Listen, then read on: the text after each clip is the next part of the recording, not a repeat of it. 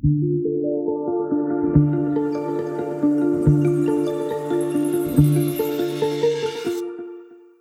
you for downloading the Bristol Lectures podcast, brought to you by the University of the West of England. In this podcast, we are joined by John Allan, CBE, Chair of Tesco plc. Good evening, everyone, and a very happy new year. I'm glad to see that uh, the distinguished uh, lecture series is off with a bang, and what a treat we have in store for us this evening.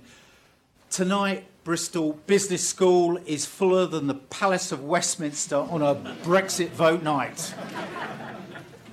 John, welcome. You are, as they say, box office gold for us. That's your appraisal done for the year. No, it is a pleasure to welcome John to Bristol. Uh, I hope John has spent the day doing some store visits in the area but I can share with you a little secret that uh, over tea just now John shared with me that uh, as chairman of Tesco PLC, he occasionally gets invited to product testing. And in the last few weeks, he's been testing a new range of male face creams, which he has been trying out and recommending to me in a kind of sympathetic, I can see you need this, Stephen, sort of way. And uh, that's why John looks the youthful, vigorous person that he is. Now, I have known John for many years. Uh, John and I, at different times, were chairman of the Marketing Society.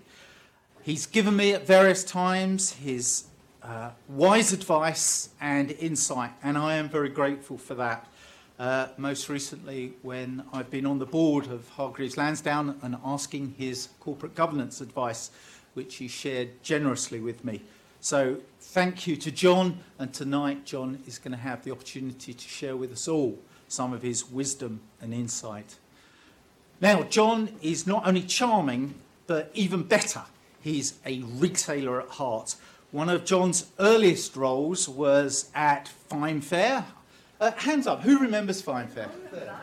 Wow. Now that was a branding success for a business that hasn't been on the high street for many years. And of course, today he is no less than chairman of Tesco plc, where he has gradually helped Tesco back on the road to growth and to innovation. Now, I happen to have, and this is very bad form, I know, but I happen to have a spy in his boardroom and she tells me that his style in the boardroom is one of great, great clarity and great collaboration, with never far from his thoughts the Tesco company, uh, the Tesco customer, and the Tesco company colleagues. I have to say, the hallmarks of a great retailer and a great marketing man. Indeed, his CV is longer than a Tesco till receipt. He has experience in retail and logistics, and he has led as a non executive role in many great businesses. Royal Mail, Hamleys, Samsonite, the National Grid, chairing Dixon's through their marriage to Carphone Warehouse recently, the investment house 3i, payment tech at WorldPay, as well, I believe, as an NED at the Home Office. Although I'm not clear, was that in the um, Home Office run by our current Prime Minister? It was indeed. So perhaps he'll spill the beans on that as well. And there is much, much more. Today he chairs Tesco, he chairs the house builder Barratt, and has recently been elected to president of the CBI. What more important role for us just now? And we've all watched last night the debacle at Westminster. Never before, surely, has Britain needed wise heads running British business. Ladies and gentlemen, please give a very warm welcome to our speaker this evening, Mr. John Allan, CBE.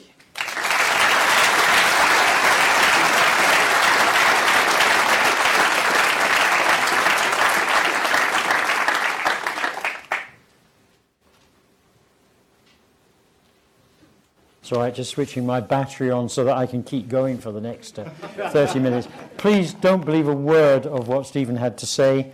Um, you know, that was vast, way over the top, and mostly undeserved. Stephen, your cheque will be in the post tomorrow. so, uh, uh, well, look, thank you very much for turning out tonight. I thought there would be a massive fallout in the audience tonight because I thought people might find the Punch and Judy show tonight at uh, Westminster to be a much more interesting piece of political theatre than coming along here, uh, listening to some sort of manage, aging manager attempting to say a few words about the future of Britain. But it's very kind of you to have turned out, and it's great to be here. And I think it's particularly apt to be able to speak here on the future of Britain, given this institution's very strong commitment to the future workforce. You know, I think we, we work very hard at the CBI on all sorts of things. It's a great team. Um, and those of you who aren't members already should give serious thought to so doing. That's the only commercial, by the way, tonight. I won't give you a commercial for, uh, for Tesco. But um, I think, you know, we're particularly proud that we have over 100 universities in membership. And I think we try very hard to ensure that the population as a whole, and in particular the political world, understands the enormous contribution that our universities make to this country, not only in terms of education and learning and research, but also in terms of the economy, you know, the economic significance and impact of our, our universities. So it's great to, to be here. Uh, and to be in a university that's actually preparing students for a world of work, and I'll try and talk some more about this later, that will be unrecognizable to many of us, even within the next decade. You know, the enterprise zone on this campus, for example, or the Bristol Robotics Laboratory, which no doubt some of you are familiar with, you know, these are first steps into a world unknown. And of course, you know, we might say with the, the, in the events in Parliament yesterday evening that the world became even less certain than it already was. And I came along today actually not intending to talk about Brexit, but given everything that's happening, I'd like to say just a few words on Brexit and then sort of put it behind me. Uh, and then, frankly, if people want to raise other things during Q&A, fantastic. But I'm sure you haven't come along tonight mainly to hear me pontificating about, about Brexit. But just a summary of where I think we are. First of all, yesterday's vote, you know, the, the rejection, the comprehensive rejection by the House of Commons of the negotiated withdrawal deal, I think moves, means we're moving into a new phase of the Brexit saga. It's vitally important that as a nation we find a way of avoiding the prospects of a no deal Brexit. At the moment, it's only 70 days away. If nothing happens, we will crash out of the European Union on March the 29th. Um, you know, all of the trade agreements which currently support about 70% of our trade, not only our trade with the EU, which is about 45% of our trade, but another 25% which is with countries with whom the EU has trading agreements, people like Japan and Korea and Turkey and others. You know, we'll suddenly go to a situation where we have, you know, we have no trade deals with anyone. So it's going to be seriously damaging to our trade. We believe seriously damaging to the UK economy. Companies are already postponing investments. I talk to a lot of foreign owned companies who are saying, their parent companies are saying to the moment, look, forget about that new factory line you planned or that new sort of technology centre. Let's wait until we see how Brexit plays out and then we make a decision. And some of those deferred investments will be gone forever, frankly. You know, they will never come back. I think there's a risk to jobs and to particularly highly skilled jobs of the sort that, you know, are being delivered by what you do here in this university. So, and of course, businesses and the public sector are spending hundreds of millions of pounds in preparation for an event that is completely unnecessary. Uh, and that money is, you know, is money wasted. Now, the government now needs, I think, uh, and this is what we've been saying to government yesterday and today and for a while before, it needs to live up to what it said last night it needs, you know, the time I think for sort of party bickering and infighting, we should put firmly behind us. That doesn't mean we will do, but we should do. They need to consult widely across all parties. You know, if I were Prime Minister tomorrow and I'd only be one for a day, you know, I would get every single political party leader, you know, eh, right down to, uh, you know, the lady who runs the Green Party. She's only got one MP, but she should be heard. Get them all into a room and basically say to them, look, you know, there will be coffee and sandwiches served every four hours. And frankly, when you're not leaving here until between us, amongst us, we've actually found a solution. And I think if it was attacked with that determination, we would emerge eventually. You know, it might only be starvation that would lead them to uh, agreement, but we would get there and we'd have something. So I think they've got to consult widely. I think they've got to be open minded and prepared to listen in a search for a solution. The government should stop trying to force its solution down everyone else's throats and for a change say, look, you know, kind of let's listen to what are the best ideas that are around and can we actually select from those ideas and bring together a package that would command a majority in the House of Commons. I think they've got to do it rapidly. Time is not on our side, but a lot of people have been doing a lot of thinking about Brexit for a very long time, and therefore the ideas are out there. You know, this doesn't need original research, it just needs bringing, I think, the best people together. And they need to provide leadership, very clear leadership, in leading the country towards a solution that eventually will be acceptable to Parliament, acceptable to the British people, and of course acceptable to the EU. And I think if they do this full heartedly, they can still get to a decent result. That's still entirely possible. But we don't know what will happen this evening, of course, and I'm deeply grateful to everyone who's kind of come here this evening uh, as against watching the alternative. Um, because, you know, about 7.30 tonight, we will know whether or not the government has actually fallen. The betting is that it won't that you know all the people who voted against Theresa May last night from her own party and the DUP will all get in line and troop through the lobbies, and she will win tonight's vote. So I think it's it will be an enormous shock if she loses this vote of no confidence, and frankly, if she does, all bets are off in terms of what happens next. So you know that's where we are. I think it's a tricky time. It's a time when politicians of all parties, and I think this is not just a message to the government but a message to the other parties as well. You know, they really need to pull together. We're in a national crisis, a national emergency, and people need to put their differences aside, pull together, and actually try to come up with a solution that we can all buy. Now, that's the message that the CBI is delivering to every politician we know. To some, it's extremely welcome, and they lap it up and they say, You're absolutely right, let's go for it. Some of them are finding it a slightly more difficult um, message to absorb. So, I'd like to look beyond Brexit for the rest of these remarks and, and share some thoughts on the future. Um, first of all, a couple of disclaimers. You know, I'm not an expert futurologist. In preparing this, I've gone around and talked to a lot of people and read a lot of books and so on. But, you know, I'm not a, an amazing original thinker, so nothing I'm really going to say to you tonight is going to be particularly original. And if you're looking for original thoughts, the exit is at the back, and uh, feel free to go. Uh, and whenever I find myself tempted to talk about the future, I'm reminded of something that the Chinese philosopher Lao Tzu said, which was, Those who have knowledge don't predict, and those who predict don't have knowledge. And I think there is a, there is a sort of truism about that, and it's worth remembering those words tonight. But being here on this campus with all these good things around us, cutting edge technology and so on, I found the temptation to predict irresistible. And of course, when you start thinking about the future of Britain, uh, there are many topics one could address. You could have a whole series of lectures about different aspects of the future of Britain. Looking at demography, you know, what will be the implications of an aging population as we go forward, particularly if immigration is reduced significantly. Um, how will devolution shape our country in the years ahead? I think one of the potential, you know, side effects of uh, Brexit is will be you know, a rising demand for Irish reunification. And will that rise to a level where a referendum, they call it a border vote in Ireland, will be irresistible? And what will be the consequences if there was a 52 to 48 vote in favour of reunification in Northern Ireland? You know, I think that bears thinking about.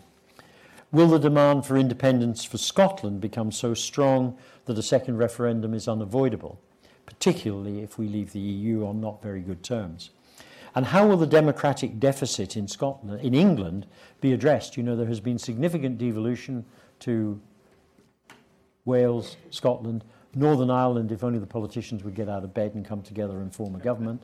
Um, but, you know, there is a real democratic deficit in, in England, and I think some, somebody needs to be giving some thought as to how to address that. The creation of powerful mayors in major urban centres is a start, but it's clearly only a start. It's not the complete answer. And this spills across into politics. You know, both major political parties seem, at least for the moment, to have lost their way. 30 years ago, political affiliation was determined primarily by social class. And, you know, it was pretty clear, you know, depending on the job you did, which largely determined the social class you were in, you was a very strong predictor of people's voting performance. That's no longer true. Um, now it's determined principally by age. The difference, there are almost as many DE Conservative voters as there are Labour voters, and there are almost as many ABC1 Labour voters as there are Conservatives. The real swing factor now is age. You know, younger people and younger means up to about 50 kind of break to the left, and older people, that's those of us who are over 50, some of us quite a bit over 50, tend to sort of break to the right. Now, what are the implications of that? That's a very, very profound change. Have our political parties really thought about that and woken up to it and thought about what they should do as a result? So, how do political parties respond to that? And of course, consumers, are, and Stephen was right to point out, he and I both started our lives thinking about sort of consumers and consumer marketing and so on. Consumers are changing in their beliefs and behavior. I mean, one could describe that at enormous length, but I just take a couple of examples. You know, we should expect the marked increase in veganism to continue. Already, most supermarkets are bringing out ranges of vegan product to cater for, for strongly increased demand. I mean, staggering increases from, albeit quite a small base. That's likely to continue and you know those changes in people's eating habits are going to have a big impact on the food industry as well as on retail. Consumers, particularly the young, are increasingly focused on plastics in the waste stream, and this will require major changes in packaging, which are already starting to happen. Consumer pressure will also reinforce governmental and business focus on other green issues, and in particular on decarbonisation. You know, a live issue at the moment for the food retail industry is the you know growing pressure that because we sell a lot of beef, um, beef is derived from cattle. Cattle are enormous producers of methane. Uh, I won't go into the details and contribute very, very significantly to global warming. So there is pressure from environmentalists to say, well, you know, let's reduce kind of the proportion of our diet that is accounted for by meat because actually that is contributing to global warming and we should do something about it. So I could go on, but I won't. And Britain, while an island, will be profoundly impacted by global changes. You know, the economic rise of China and India. And I've just read a book um, which called The Rising Tide, which I think I recommend to all of you about demography. And it talks about the growing population in Africa, which is actually going to become a greater and greater part of the uh, world population. Nigeria alone, which has now reached 200 million people, is forecast to be at 800 million by the end of the century. And if the economic problems of actually being able to support a population growth of that sort are not solved within Africa, we will see pressure for migration into southern Europe that makes everything that is happening at the moment look like a sideshow. And that's something I think we, you know, we need to think about. What's happened in those countries is that mortality rates have fallen, in particular, infant mortality, while still too high, is much better than it was. But fertility rates have not dropped in proportion. So the natural increase in population is very large. People still having very large families, whereas in Italy and Spain, for example, the fertility rate is now below the replacement rate, and left to itself, the population would shrink. And Japan is already there. So I think these demographic changes are certainly going to change very significantly the balance of global population. And if it can be made sustained economically, uh, will also, I think, change the balance of power within the globe going forward. Now, but with the words of Lao Tzu in my ears, I'm going to have a narrower focus. So I want to make just really three predictions tonight. One about technology and its impact, one about skills, and one about our future economy. And I'll, I'll start with technology.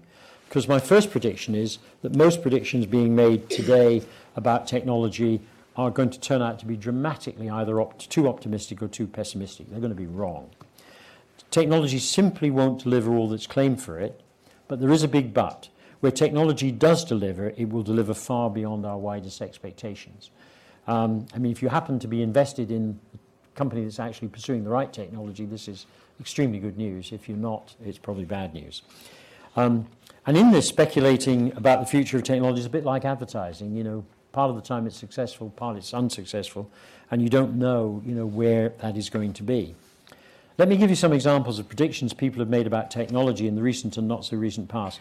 In 1943, at the dawn of the computer industry, Thomas J. Watson, the president of IBM, famously claimed, I think there's a world market for maybe five computers. That was clearly an overcautious prediction.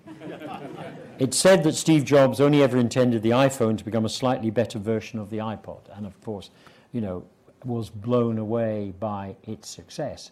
I used to have in my logistics life, which Stephen is now getting into, uh, have Nokia as a major global customer. I mean, there was a time when Nokia, you know, carried everything before them. They had over 40% of the global phone market. They were the only people really making serious money. They had the lowest cost of production. They were all over the world. You know, five years later, they were actually out of the game. Uh, they had completely missed the attraction of smartphones, and you know, and it basically killed their business. So, uh, you know, there are lots of examples, I think, of people either overestimating or underestimating this. And I can give you an example from my own experience of how fast technology can bring about rapid change. In the late 1990s, I attended the opening of the world's most advanced TV manufacturing facility in Czechoslovakia, a little place near the Slovak border called Hranica, right out in the boondocks. This was automated, robotized. TVs were manufactured almost untouched by human hand. A very few later, years later, it closed. What happened? There was a very rapid global switch over from cathode ray tube TVs. Do you remember the old things that were sort of this, this deep to flat screen TVs? And in very short order, CRT TVs were unsaleable, not just in the developed world but elsewhere. The market literally disappeared. Now, did the two multinationals, LG and Philips, who owned and operated this plant, not see this coming? You know, were they completely blind, short sighted, stupid, or whatever? Of course not. They saw this change coming, but they thought it would take 10 to 15 years. And in the meantime, as the most efficient producers of cathode ray tube televisions in the world, they could clean up as other people gradually closed. They were blown away by the fact the market disappeared almost overnight. So, and they thought, of course, that as many people in technology did in those days, that the adoption of advanced technology would be slower in the developing world than the developed world. You know, you could sell all the fancy new kit in the developed world and you'd sell last year's model in the developing world. Well, frankly, that may or may not have been true at one stage. It stopped being true around about 1990 when actually uh, people, 2000, and the demand for, you know, the latest kind of technology, the latest gizmos, from the growing middle classes in China and India and elsewhere is just as great. In fact, people are even more keen to have the latest sort of gear. So demand for the latest technology is high right across the world, and so underestimating the pace of change can have a very real cost. But there are also those who vastly overestimate the impact of changing technology. And more and more predictions about the future involve robot surgeons, self driving cars, drones that can deliver pizza. These might come true, or they might join the ranks of the 1950s vision of the future, in which every family had their own hover car. That would be nice, wouldn't it? Took holidays to the moon. And there are certainly some wild claims out there.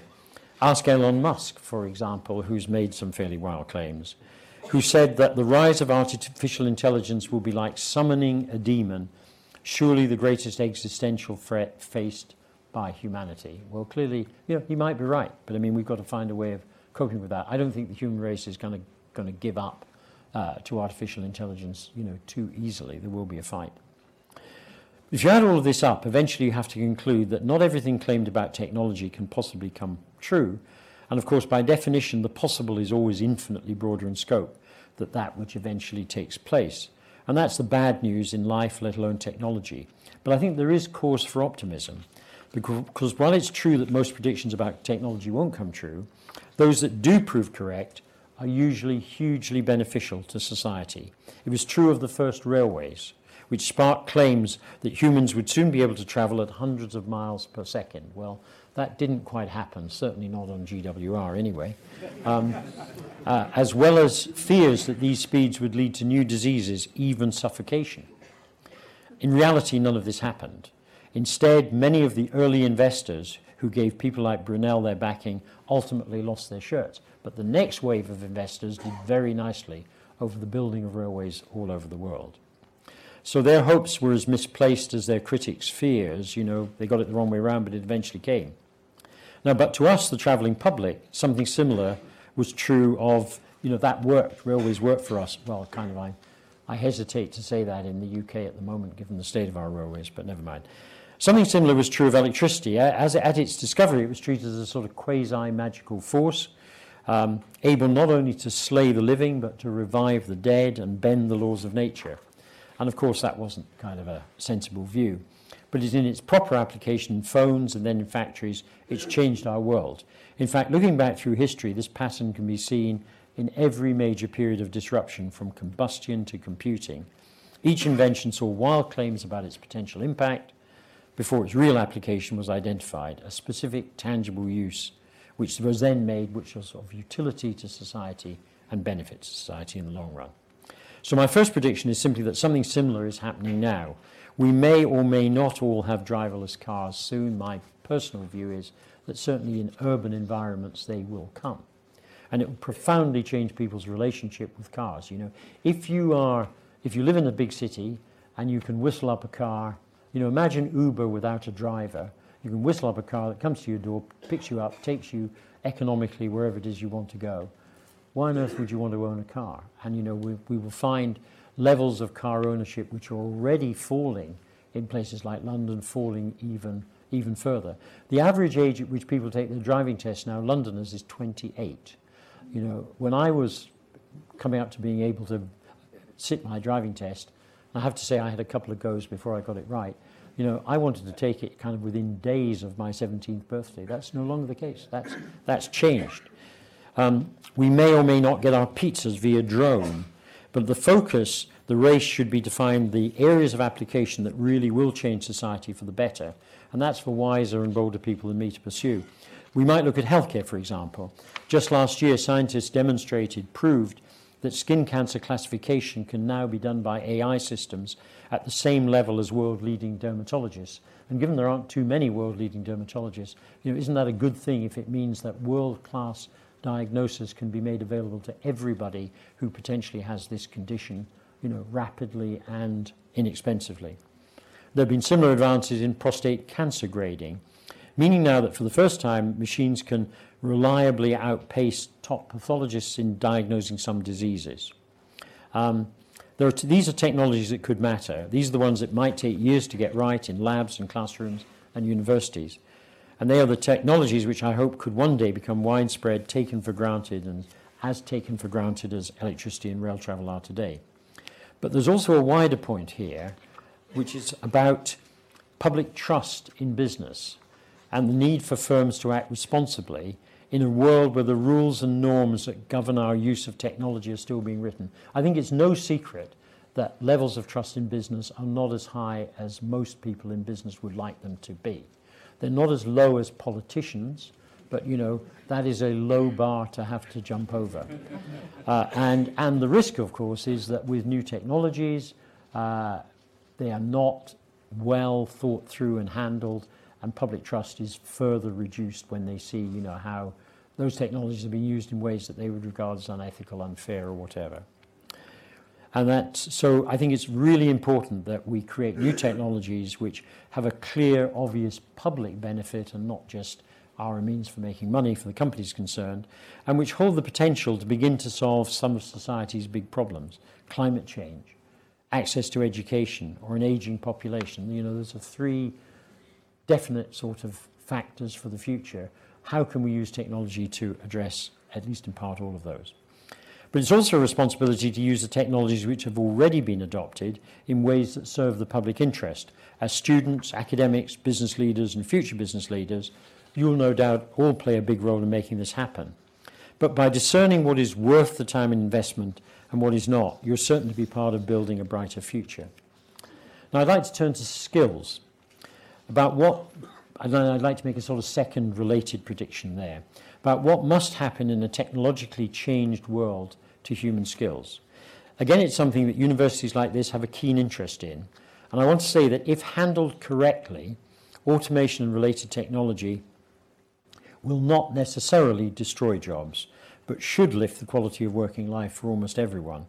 Now, that's not exactly the received view.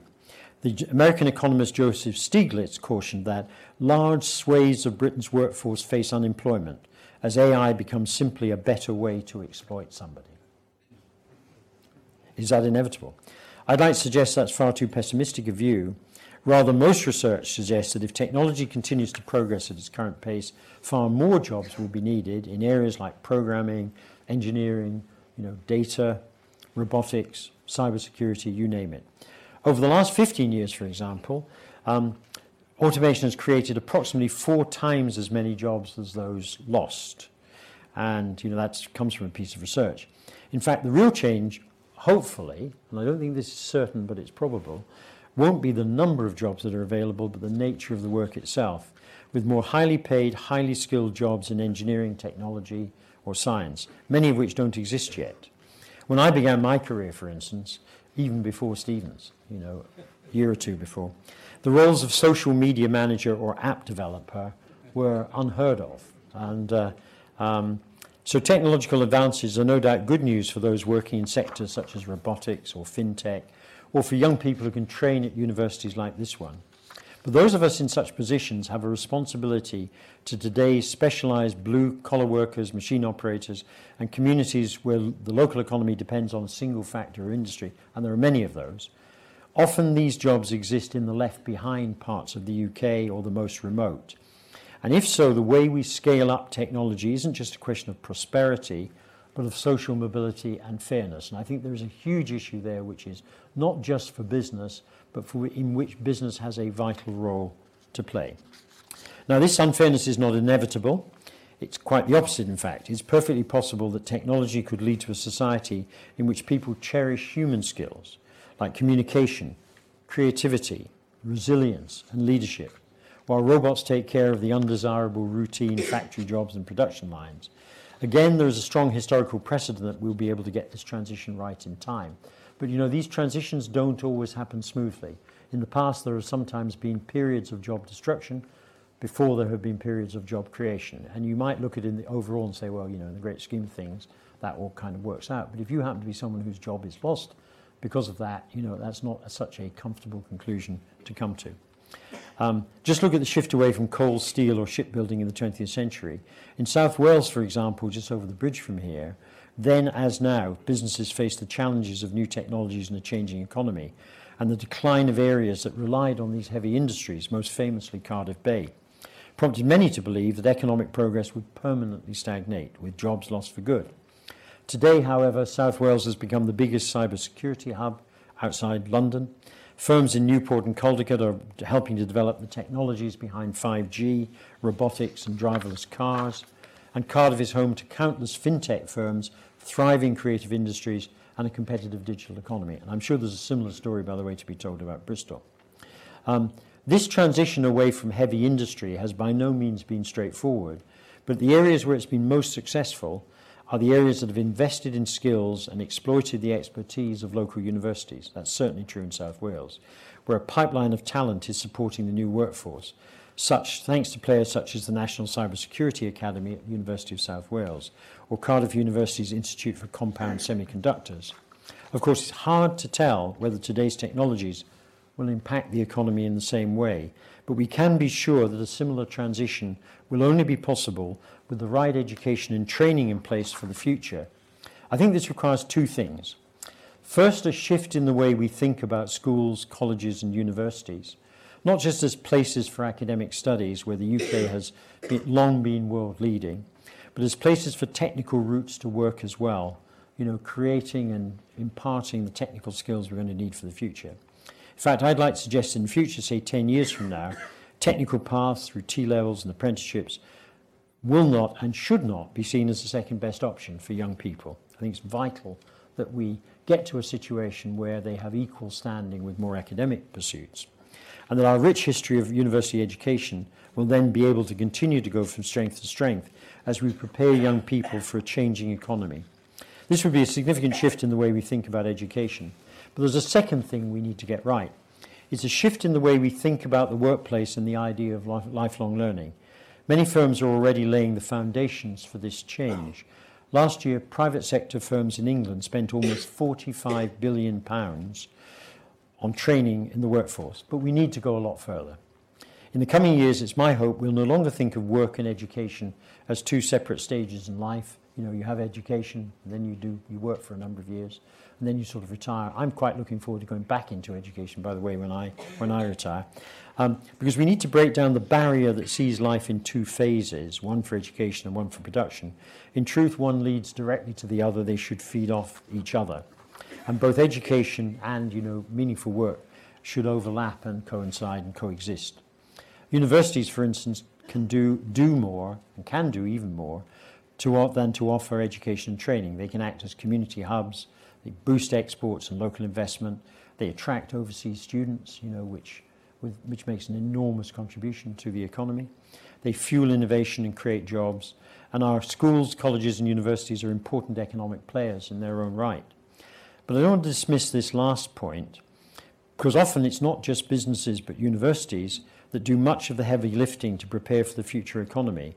And that's why, as I said, this university gives me such hope for the future workforce. When it comes to the impact of technology, institutions like this could be the difference between a successful, well managed shift towards automation and one which risks harming those most vulnerable in society in the name of economic growth. You know, we've got to get that right, and it's, it's not simple. And this brings me to my final prediction, about the future of our economy. This is perhaps the trickiest part to predict, with Brexit on the horizon. But one thing does seem probable. If we make the right choices, and my prediction is in the next few years we will, we will finally start to seize the great ec- untapped economic opportunity of our age. And that's to do really with services and our ability to export those services across borders. Because in the past decades, a change has taken place in our country, an unprecedented and unparalleled change in our journey from being predominantly a manufacturing economy to predominantly a services economy. This shift of focus from manufacturing to services is not always celebrated. A few even take Adam Smith's view. Adam Smith came from the same town that I was educated in, Kirkcaldy in Scotland, but nonetheless, this is what he said that as he put it, the services sector is comprised of buffoons, opera singers, and musicians. um, and, you know, I'm not sure which of those we would all wish to be part of, which sounds like it could have come from the Twitter account of the President of the United States. but while most people in this country know the change has taken place, few understand the scale of the change, and even fewer understand its implications. Yet, if we can correct this, if we ex- can explain the profound change that's taken place in our country, we have an opportunity to change the outdated rules that govern our economy for the better. Let me start with the scale of the change. In the 1970s, manufacturing comprised around 30% of our economy. Back then, we could still think of ourselves as the workshop of the world, as a nation of manufacturers selling goods around the globe. Now, we're still a home for a lot of high end manufacturing, particularly in the skilled manufacture of cars and chemicals and aerospace products and others. We're one of the largest, um, world's biggest producers of aircraft engines, for example.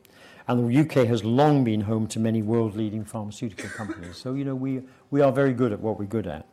But despite the high value of these activities, the growth of services in our economy has been astounding. Over 80% of us now don't go to work in factories.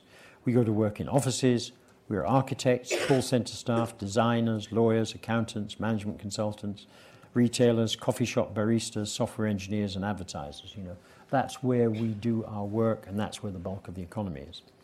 The workshop of the world has become the central office of the service provider. As I said, some echoing Adam Smith have not welcomed this change, but whether it's good or bad, the evidence shows it to be just as big a change as the one Adam Smith witnessed and encouraged of our going from an agrarian economy in the 18th century to an industrial economy in the 19th. And just as in the Industrial Revolution, which preceded the Services Revolution, we've made the change more quickly and more fully than any other country. So, you know, in a sense, we're further on with this than most of the rest of the world. But what hasn't happened is a commensurate change in what we sell to the world, our ability to do that. We still export more goods and services, despite services being such a large part of our economy. And if we can change that, we'll have seized the great economic opportunity of our age, not just to make up the exporting ground we have lost. That decline in exporting seems to have stopped now, at least temporarily as we've moved away from manufacturing and exporting goods, because also in the future the signs are that many manufactured products that are today sold as goods will in the future be bundled with services. It's a simple point. A century or two ago, one of this country's greatest exports was clothing. Our cotton mills clothed humanity. And when we can't say that today, we do still actually sell a lot of clothes. Tesco, for instance, one of the companies I'm involved with, sells over a billion pounds worth of clothes a year. But there's a difference. They're designed in the UK. The patterns and cutting guides are created on computers here. They're transmitted electronically to the factories in many countries where the garments there are made up. You know, the cloth, cloth is cut and they're made into garments. And there's no reason why in the future all manner of products can't be sold as services with the value added content being generated primarily here in the UK if we're smart enough to do it. It's already happened with music and film and software and computer games. Isn't it interesting that the leading provider of stream music worldwide, Spotify, has its roots in Sweden? It's building a huge business in Latin America with only a handful of staff there because actually what they can do centrally, the skills they have in you know, bringing 100,000 new tracks on every week to their library, making those available to people in a way that's kind of user friendly and so on. All of that can be done offshore. You don't need many people, you know, on site to make that happen. So, you know, that's a, a one very clear example. So floppy disks and CDs are being replaced with downloads and streaming. Rolls-Royce already makes more money by remotely monitoring and servicing engines than it does by manufacturing them. So it's not just a huge opportunity for British business, but a surefire way to actually revive and increase our productivity. And of course, in a world of ex-Brexit uncertainty, it's hard to know exactly what our trading relationships with the rest of the world will look like in coming years. But already we're seeing an increase in digital trade, for example, and free trade agreements are beginning to modernize to include provisions on services. I mean, it'd be a great shame if we throw that away by, you know, a poor Brexit agreement, but I don't want to get back to Brexit. Now, this shift to a service economy doesn't limit our manufacturing sector.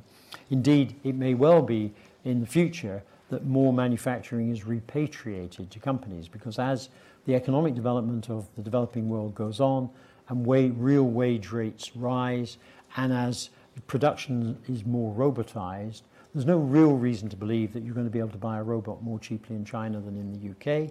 And therefore, I think the sort of repatriation of quite a lot of manufacturing can take place, which will make sense. It'll shorten supply chains, make it easier for people to be, you know, very uh, uh, rapid in their changes to consumer demand. You know, if you're involved in fast, fast fashion, you know, and you actually want to be able to spin on a top.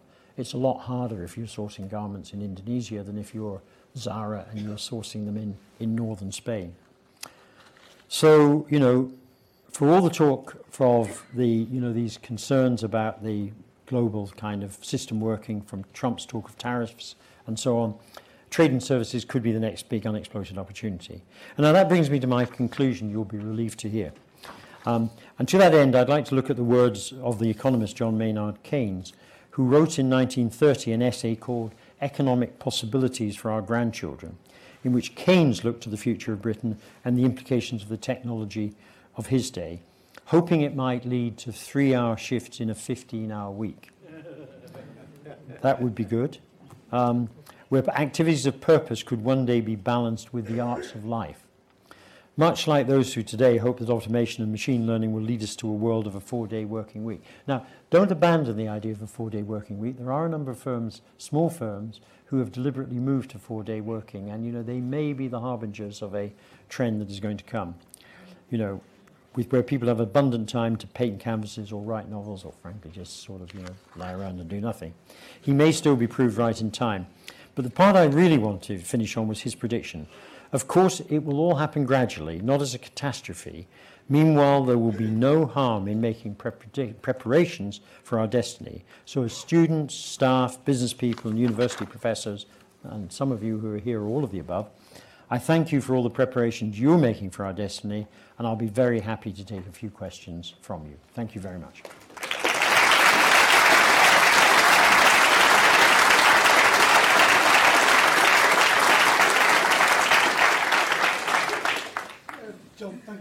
For that. Um, you won't be surprised to hear that the, the skills references in the university sector, I think, tied very well with some of our interests very directly.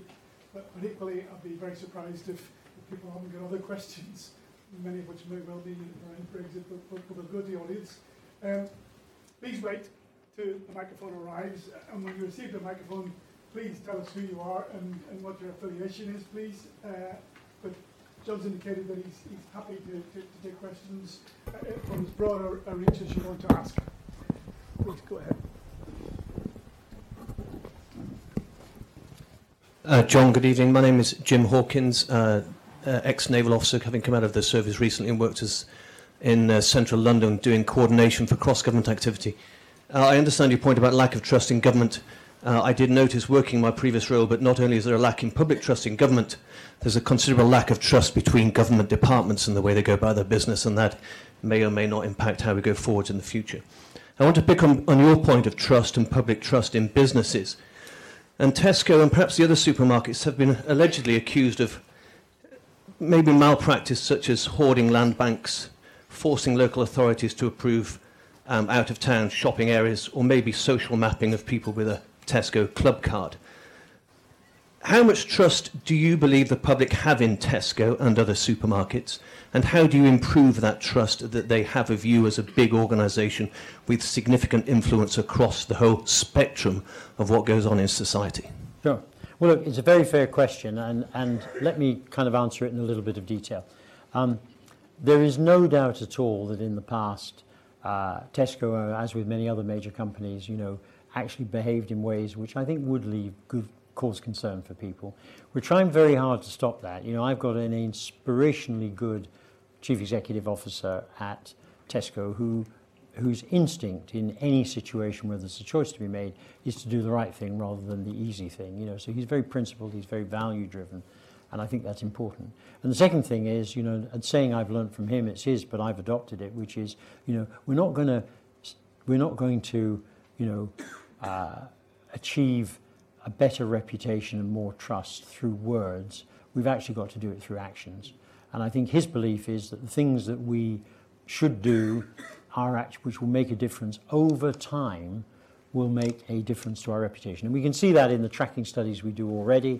You know, our reputation is improving. So what are we doing? For example, we're heavily active in minimizing food waste and trying to ensure as far as we possibly can, no food that is edible is thrown out of our stores. We've built relationships in every store throughout the country. That's three and a half thousand Tesco stores with local charities.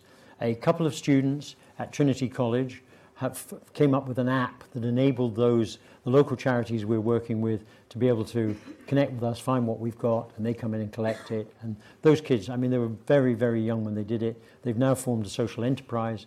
We've made, you know, although we had some intellectual property rights, we've made those available to everyone. So any other supermarket chain wants to do the same, it can do so. So that's one tiny example. Uh, we're working very hard on health issues related to food. If I could remember, I would tell you about the billions of calories we've taken out of soft drinks by reformulating them, that we put five, more fiber into quite a lot of products. You know, we have actually had monthly promotions where we've offered people healthier alternatives to things they might buy otherwise, and we've actually worked with our supplier partners to ensure that those alternatives are not dearer. You know, why should you pay more for a healthier version of something than? So we work very hard with the um, with cancer research, uh, with the British Heart Foundation, with Diabetes UK, because all of these diseases there is a dietary component to you know what they are, and you know we have raised millions with them to to actually do that, and we do that every we do that every year, um, and I could go on. We've just signed a uh, agreement with WWF because of this whole issue of you know greening and everything else, and a recognition that you know farming in the developing world is making an adverse contribution to global warming and so on. So we're doing lots, and our reputation is slowly improving, and I think we've got to continue to do a lot more, uh, probably for another decade or more. And we've obviously got to avoid own goals like, you know, sort of obviating, because I think, you know, you can lose your reputation incredibly quickly. It takes a long time to get it back, you know, and this shouldn't be like snakes and ladders where you know you laboriously climb up a ladder over five or ten years and then some idiot does something which destroys your reputation and you're back to where you started. Now, I think for business generally, not just for Tesco, we're the largest single private sector employer in the UK. We employ 330,000 people in this country, which is approximately 1% of the workforce.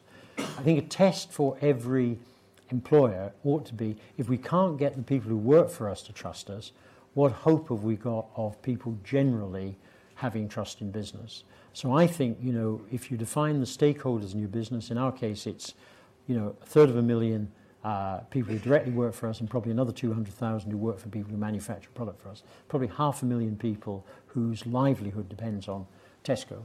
Do they trust us? And what are we, are we doing enough to get them to to have you know genuine trust in us, and they're close enough to the business to know whether this is all smoke and mirrors or whether it's actually genuine. Then you turn to we have about 11 million customers every week. You know, are we doing the things that are going to lead to them feeling that we're more trustworthy? Because I think if we can't succeed with our own stakeholders, an individual company, business as a whole is not going to succeed in raising its level of level of trust. So I think this is a big thing. My own view is it's, it's 10 years work. You know, it's not going to be, it's not going to happen. But we we should, you know, set out our stall to try to do it. We should anticipate. Occasionally there will be setbacks because, you know, um, customer interest change. You know, for example, this interest in reducing plastics is relatively recent, but by heavens, it's very strong now, and we are reformulating such that by 2020, I think we will have eliminated all of the nastier plastics from our things, things like PVC and so on, which are difficult to uh, recycle. We will be only using plastics like, you know, polyethylene, which are potentially recyclable, and that frankly, two or three years later, we'll have eliminated plastic altogether. Now that's a huge undertaking, and I'm sure our competitors, by the way, are trying to do the same things, you know. Uh, but it's a response to the fact that the customer, who probably 10 years ago only a tiny handful were, of people were concerned about this. Now it is of mass concern to many people, and I think we have to be prepared to respond. Thank you, John. There's another one here. But one here first. Uh, good evening, Muir MacDonald, uh, Institute of Directors, Southwest.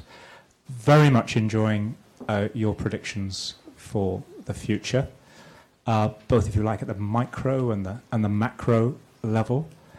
But my question is how well prepared do you think our boardrooms are to adapt to or grab the opportunities of, of that future?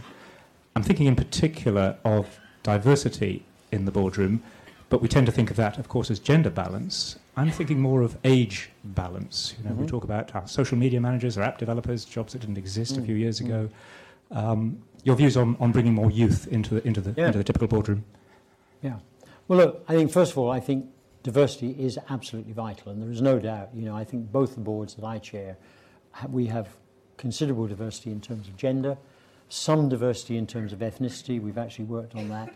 We're now looking at how do we get, you know, greater diversity in terms of age. Because having said that there is this huge generation gap, I, I reflected in relation to political views, but it also is true of many, many other things. How can we get access to that? And we have formulated some ideas. We haven't gone public with those ideas yet, but other companies are trying things like having younger managers attend board meetings and making a contribution, or having a kind of junior board which considers the same business and has an input to the to the board. Uh, I heard of one example recently where the junior board met after the kind of the normal board, and I thought, well, that's a bit futile because the normal board's made all its decisions.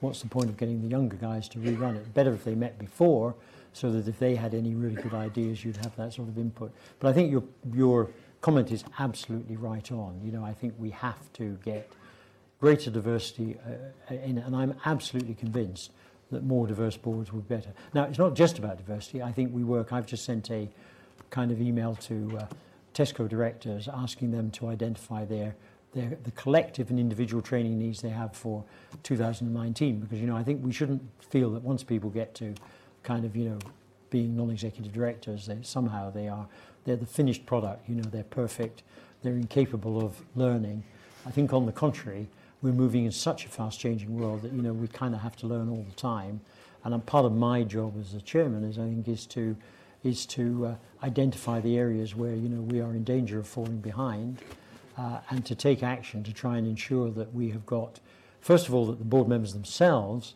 have at least got an appreciation of those issues. Take cybersecurity, for instance, but they're not going to become experts. But also that we have access to the appropriate skills we need externally or internally so that we can actually handle it. So it's not just about the board knowing what, how to spell it, but, you know, but other things as well. So, so it's a big issue, and it's not everyone's licked it, and not everyone will lick it. John, a couple more down here. Just one there, and then the lady in the coat, and then. Thank you. This gent- gentleman.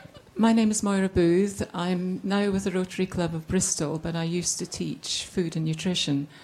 Uh, John, you, you mentioned the rise in veganism, and my, my concern is that with a vegan diet, a, a healthy vegan diet, it can be based on unprocessed foods, lots of fruits, vegetables, and some cereals that are not highly processed. I'm concerned that supermarkets are rising to the challenge by producing very highly processed foods for the vegan market. We've now got burgers that, that, that bleed um, with beetroot juice, and we've got highly processed vegan sausages and so on. And I'm just concerned that maybe supermarkets are going to be chasing the profit in these processed foods. So, what, what is Tesco doing? Well, Thank I think trying very hard not to fall into those traps, but I would certainly, I give you an open invitation to, you know, communicate with me about the concerns you have, and frankly, even come and meet our nutritionists and so on in Welwyn Garden City and give them your input. You know, we'd be delighted to see you and to listen because you're quite right. There is a challenge here, which is, you know, there are people who want to have a vegan or a part vegan diet. You know, I mean, I, I'm not a kind of committed sort of ideological vegan, but I do eat vegan food from time to time because I think a bit of it is sort of good for me. But I don't want to give up everything else all the time. But there are people who actually want to commit to a vegan diet, but they want something that's kind of familiar and looks like the stuff they've been eating before. And I think there is the potential risk you highlighted that that might lead to, you know, supermarkets producing, um, you know, food that actually, while technically vegan, is actually not very healthy. And I think that's a trap we need to try to avoid falling into. I'm less worried about us trying to make money out of it because, frankly, you know, the money we make out of individual food items is pretty modest. But I am concerned about the point you raised about, you know, sort of somehow putting a kind of badge on something that's kind of good for you when in reality a particular item isn't. But please, I'll give you my card at the end of this. Get in touch. We'd love to talk to you. We have a bunch of, you know, very, very passionate people involved now in product development and so on who are who know far more about this than I ever will. Um, but I think trying to ensure that their passion and commitment and energy is directed in the right way is is important. So please let's talk. A question for the chap in the scarf. Hi, um, my name's Adam Root. I'm the founder of Inheriting Earth. Um, we're based actually on Future Space, just across the road. Um, my question is actually about um, plastic. You kind of mentioned this briefly. So I do a lot of work on ocean plastic and sustainable product design. I'm interested to find out from the supermarkets, and particularly your opinion really, is if we're going to kind of move towards um, a more biological cycle for packaging, um, so compostable, um, single-use stuff, or more technical sort of recycling, so the stuff that would be contained that would be 100% recyclable or, or heading that way as a solution for what's been referred to as the ocean plastic crisis. Do you have an opinion on this? Uh, not really. Um, it's a very good question. I think the answer is some and some. But again, I'd invite you to, you know, kind of uh, uh, talk to our packaging development people who, again, are equally enthusiastic and so on. What I have heard indicates that, first of all, a gradual process, trying to get rid of the most harmful plastics first and then moving on.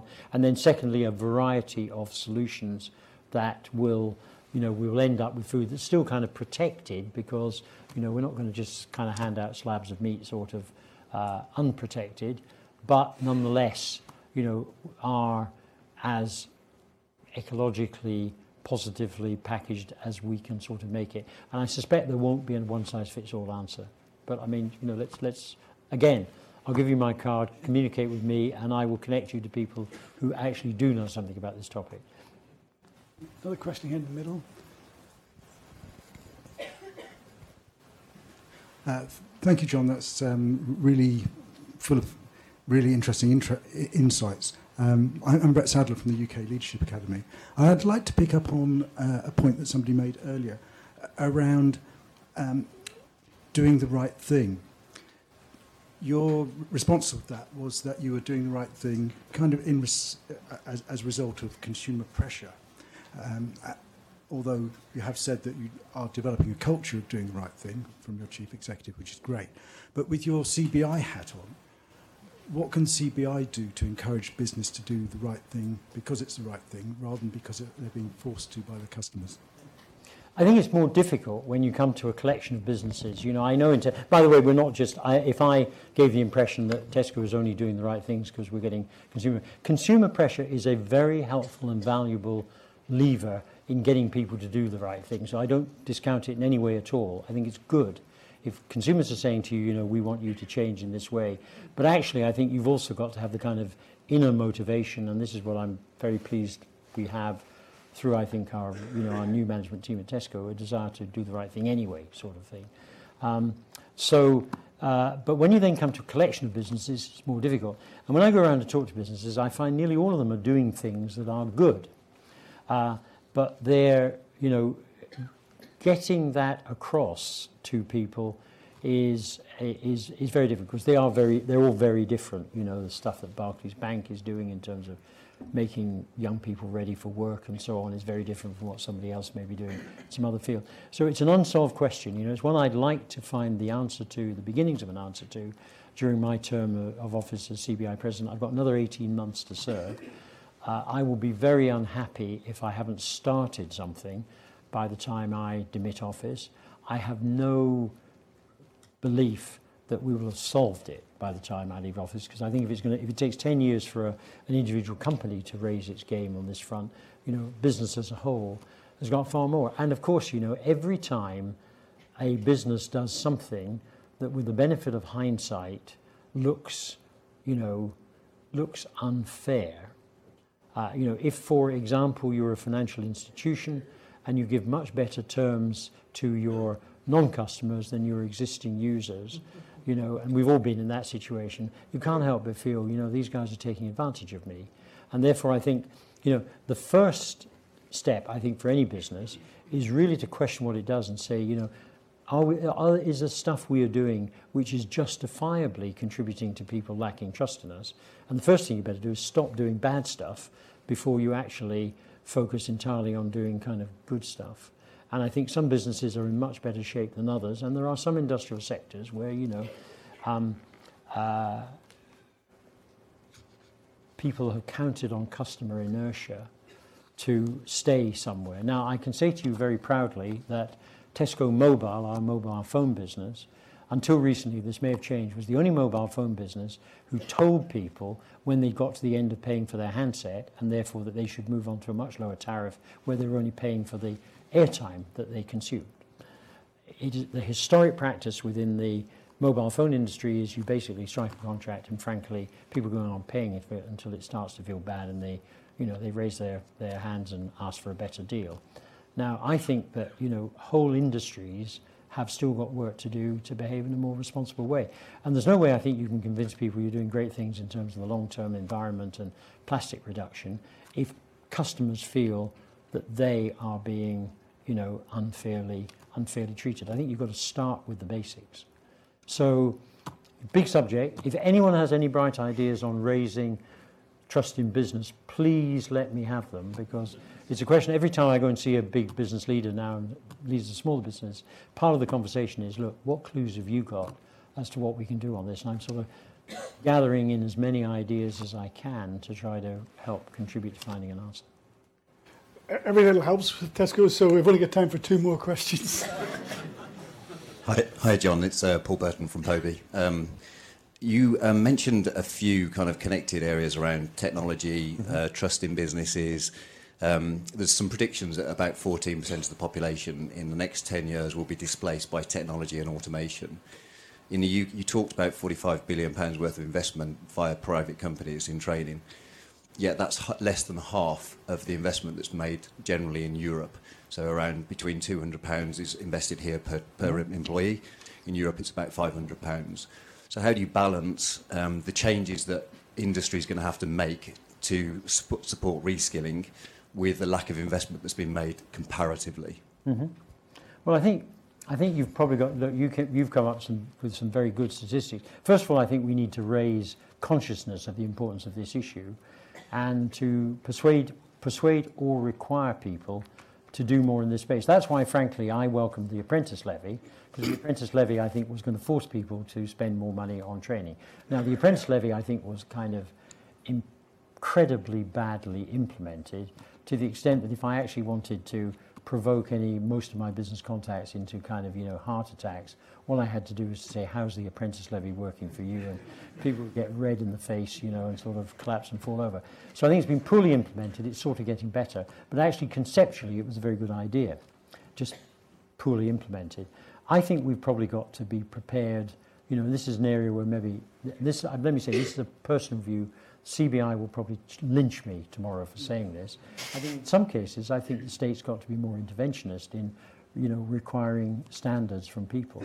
Now, another good example where actually the CBI's got a very honourable record, you know, we have just secured a commitment from the government to raise the level of R&D spending in the UK f- from wherever it is currently about 1.7% of GDP to 2.4% of GDP. And government quite rightly, understandably saying, gee, isn't that terrific? The reality is we need to get it to about 3% of GDP, and 2.4% of GDP is no better than most of our European competitors. So, you know, we are eliminating a negative at the moment rather than creating a, creating a positive. So I think that, you know, the more people who are aware of the statistics that you quoted and to recognize that, you know, you know, we're not in a static, this is what I say to people in any business that I'm involved with. You know, we're not in a static world where you say, look, this is what your competitors are doing. If we can raise our game, you know, we'll sort of get ahead of them. The reality is they're probably spending just as much time thinking about how they can raise their game so that they, you know, they become more competitive. So, you know, often you're in a race to stay equal, you know, let alone a race to, to actually get ahead and establish competitive advantage. Thank you, John. Very last question. For anyone who doesn't get to ask a question, I'm happy to stay around for a bit after for, you know, if anyone wants to kind of buttonhole me for half an hour or so, I'm happy to do so. Good evening. Um, Dario Calapor. I'm a final year undergraduate student here, as well as the president of the Debating Society. Um, thank you for the depth of answers you're giving um, this evening. I think a lot of speakers that come to these events have a lot to learn. The insight has been fantastic. I just want to touch on something that you mentioned earlier. Um, your support for greater investment in T levels and technical education is something I completely agree with. But um, I feel like it's kind of contrary to um, your point about how in the future more jobs will stem from AI and automation in programming and engineering, and that we'll be seeing a rise in the number of high skilled jobs. Um, earlier, you said that the change in the main factor that determines political allegiance is no longer class but age. But we also know now, especially in the West, in the UK and America, that also capacity and you know inherent, dare I say, biological intelligence is quite a big factor. What what what do we do for those people? I mean, we're all at a university, so our our worldview may be slightly skewed. But what do we do for those people that cannot be reskilled or um, do lack um, the potential scope, let's say, to go into these high-skilled 21st century jobs? What's the role of business in supporting them? Yeah, look, first of all, I'm not going to give you a glib answer and say, well, it's easy, you know, you just do X, Y, and Z. I think that's a real challenge. But, you know, what will be, there's no doubt, there are going to be lots of jobs required and required in even greater numbers in our future society where, you know, what will be important is not people's level of, you know, intelligence as we've traditionally measured it, but perhaps their, their levels of emotional intelligence, their ability to kind of relate to others, to care for others. And I think don't think that's necessarily strongly. I don't. You know, there's somebody here probably in this room will shoot me down on this. I don't think that's necessarily strongly correlated with with kind of you know inter, with IQ, EQ, and, and so on. So I think one of the things we're going to need is a lot more jobs. You know, with an aging population, I think people are going to need. There's going to be greater need for carers of all sorts, people to provide personal services of all sorts. And I think, you know, maybe that's a clue to one of the ways in which we can create worthwhile jobs for, you know, a broader section of our society because I think it would be tragic if we ended up in a situation where you know we had great jobs for 50% of the population and the other 50% were an, an underclass who were unemployable. You know, I personally find that very, very difficult to accept. So I don't know the answer to your question, but I think it is a really important one to answer. John, thank you very much. You've been tremendously generous with your time, and um, as you say, you've offered to, to, to be around if people want to, to talk to you a little bit further upstairs. It uh, remains only for me to thank you wholeheartedly from, from Bristol Business School in the University of the West of England and offer you a small token of our esteem. Gosh. Our gratitude.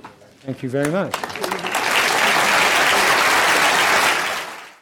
For more information on the Bristol Lectures series, including details on how you can attend, visit uwe.ac.uk forward slash Bristol Lectures or follow the hashtag Bristol Lectures.